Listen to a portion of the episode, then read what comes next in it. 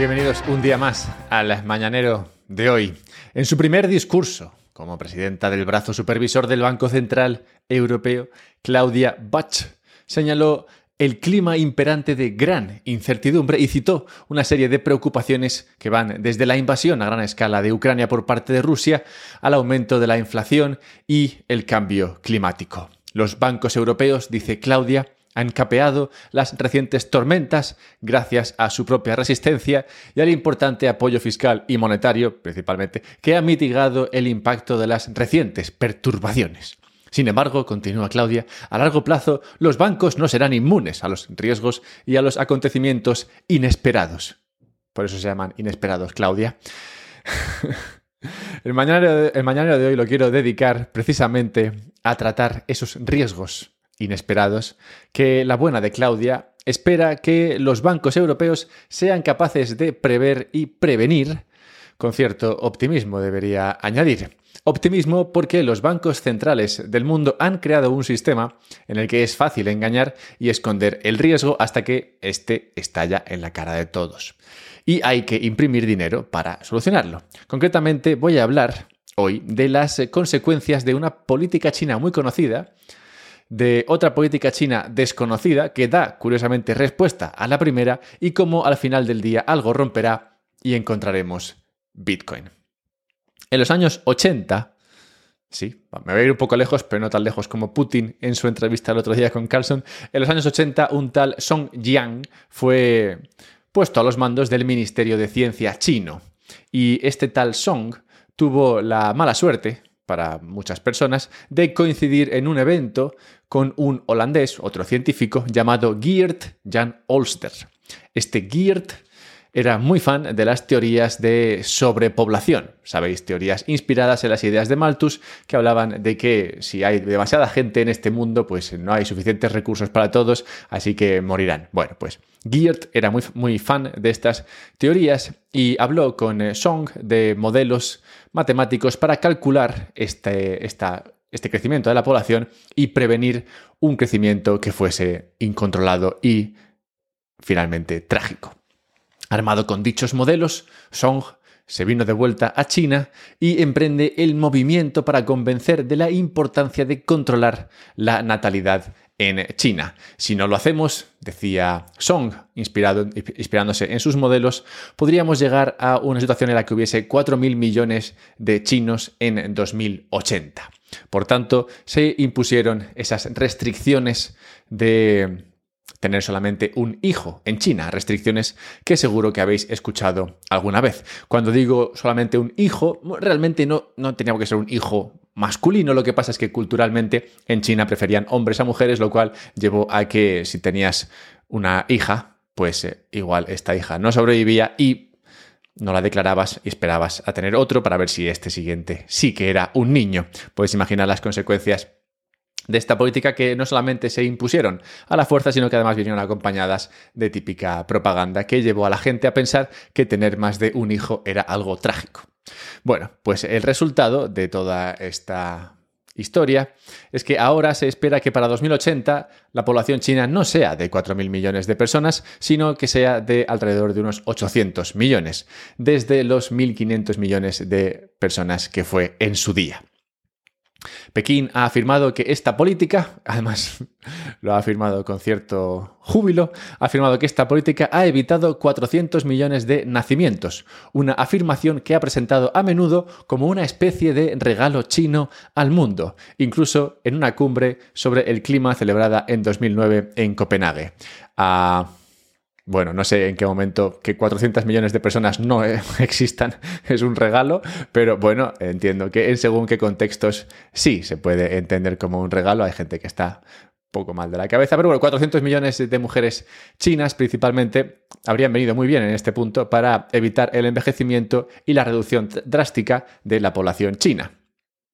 Es este, por tanto, un ejemplo de políticas erróneas que muestran sus consecuencias con décadas de retraso. Y algo similar podemos ver eh, con el empuje que se llevó eh, por la compra de vivienda en China, un empuje que se le dio a la compra de vivienda que copiaba el modelo occidental. Como sabéis, en Estados Unidos también se empujó esto a partir de Clinton, años en los que se hablaba de que todo el mundo tenía que ser capaz de comprarse una casa.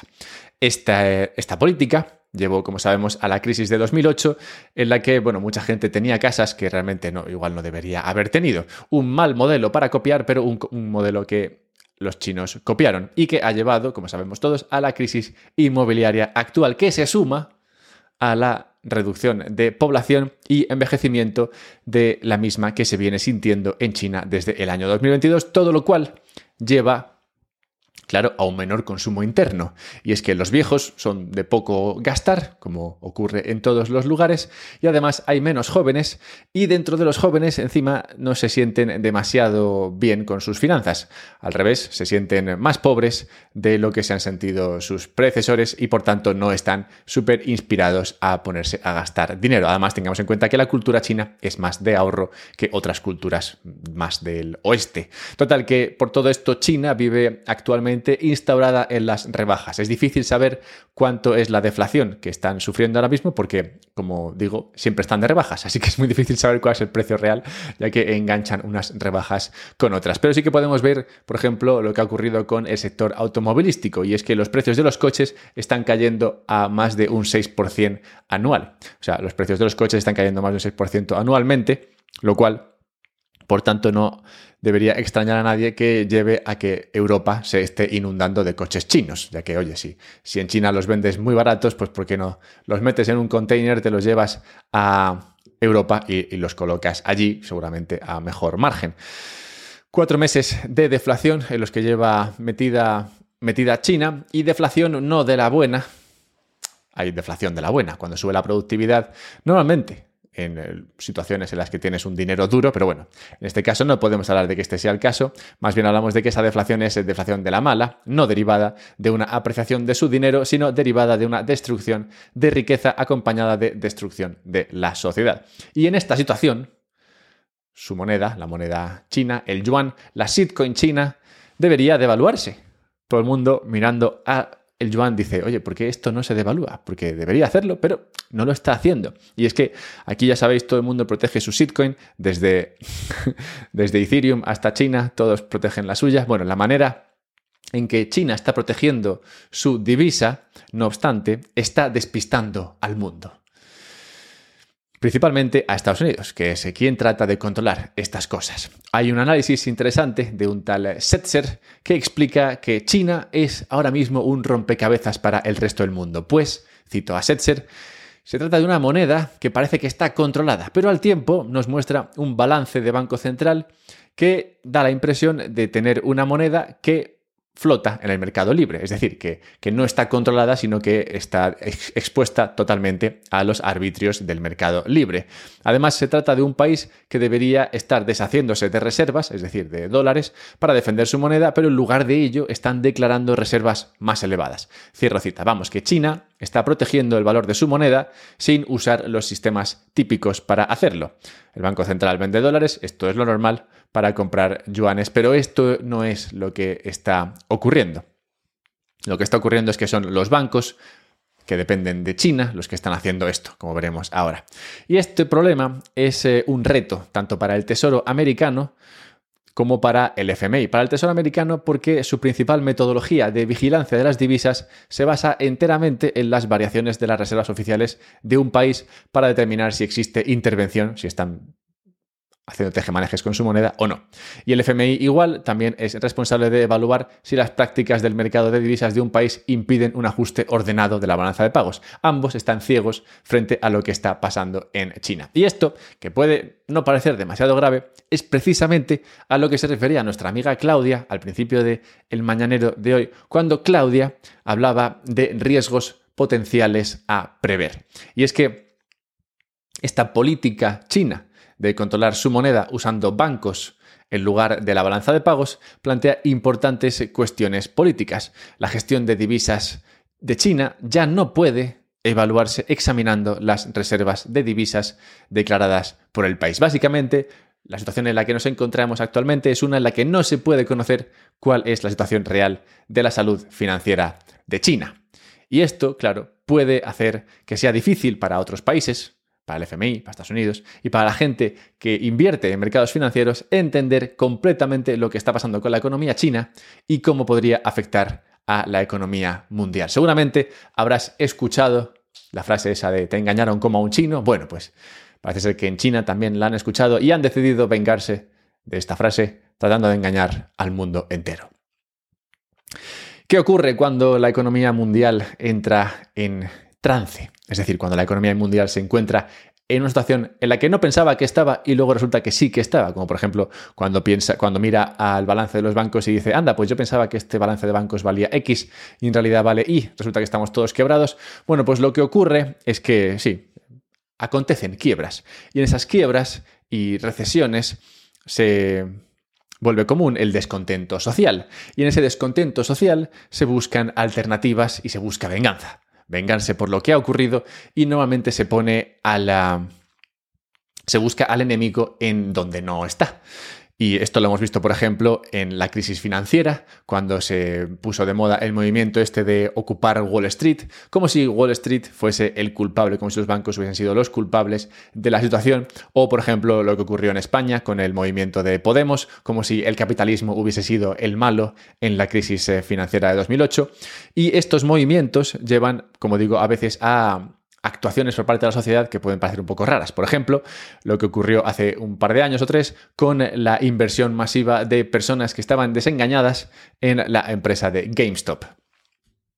Y este caso de GameStop es interesante porque mucha gente que participó en el frenesí de GameStop, que estuvieron comprando GameStop como si no hubiese un mañana, incluidos aquellos que, aquellos que estaban en los foros esos de Wall Street Bets y demás, y otros millones de comerciantes minoristas, sufrieron sufrieron en, ese, en esas inversiones, o en esa inversión concretamente, por gestores que luego, bueno, la liaron, también sufrieron porque diluyeron las acciones de GameStop y sufrieron porque también participaban en un mercado donde directamente a veces no se podía comprar ni vender. Vamos que en su respuesta a esa crisis que les sobrevino, digamos que se vieron escaldados. Pero la siguiente crisis puede ser diferente. La siguiente vez gente o más gente se puede dar cuenta de que Bitcoin ofrece todos los aspectos positivos de lo que intentaron conseguir en el pasado sin ninguno de los negativos. Fringe Economics dice, Bitcoin se convierte en la libertad digital que todas estas personas buscaban durante la última crisis financiera, pero que no tenían forma efectiva de manifestar. Cierro cita. Claro, nada de esto está totalmente garantizado. Pero si alguna vez el sistema se viene abajo por alguna de estas situaciones que, como digo, ocurren, pero que no se están previendo porque es imposible, son imposibles de prever, y en esa situación de crisis el ciudadano de a pie busca una verdadera arma para luchar contra el sistema, en esa situación Bitcoin podría brillar y abrir una época para sí mismo. Es así como un holandés hablando con un chino sobre maltusianismo en un evento sobre matemáticas, acaba desembocando en hiperbitcoinización 50 años después. Si no te parece que esto sea posible, a mí me parece totalmente. Y si no te, lo parece, como digo, pues puedes eh, comentármelo en Twitter.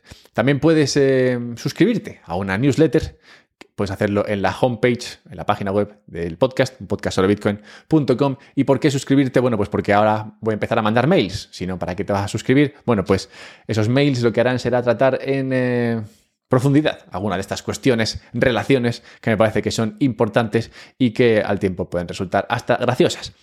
Y como no, todo desde la perspectiva de Bitcoin, como digo, te puedes suscribir en la página web del podcast y también puedes ayudarte al tiempo que me ayudas si decides comprar Bitcoin a través de Relay. ¿Por qué a través de Relay? Bueno, pues porque ofrece un descuento si lo haces a través de la descripción del podcast, donde encontrarás un enlace, y también puedes guardar ese Bitcoin que compres en una Bitbox, que es este dispositivo que es como un USB que te permite la autocustodia de tu Bitcoin de manera segura. Y habiendo dicho esto, tenemos que pasar a hablar de los préstamos tóxicos, que pronto estarán también en, eh, cerca de tu casa.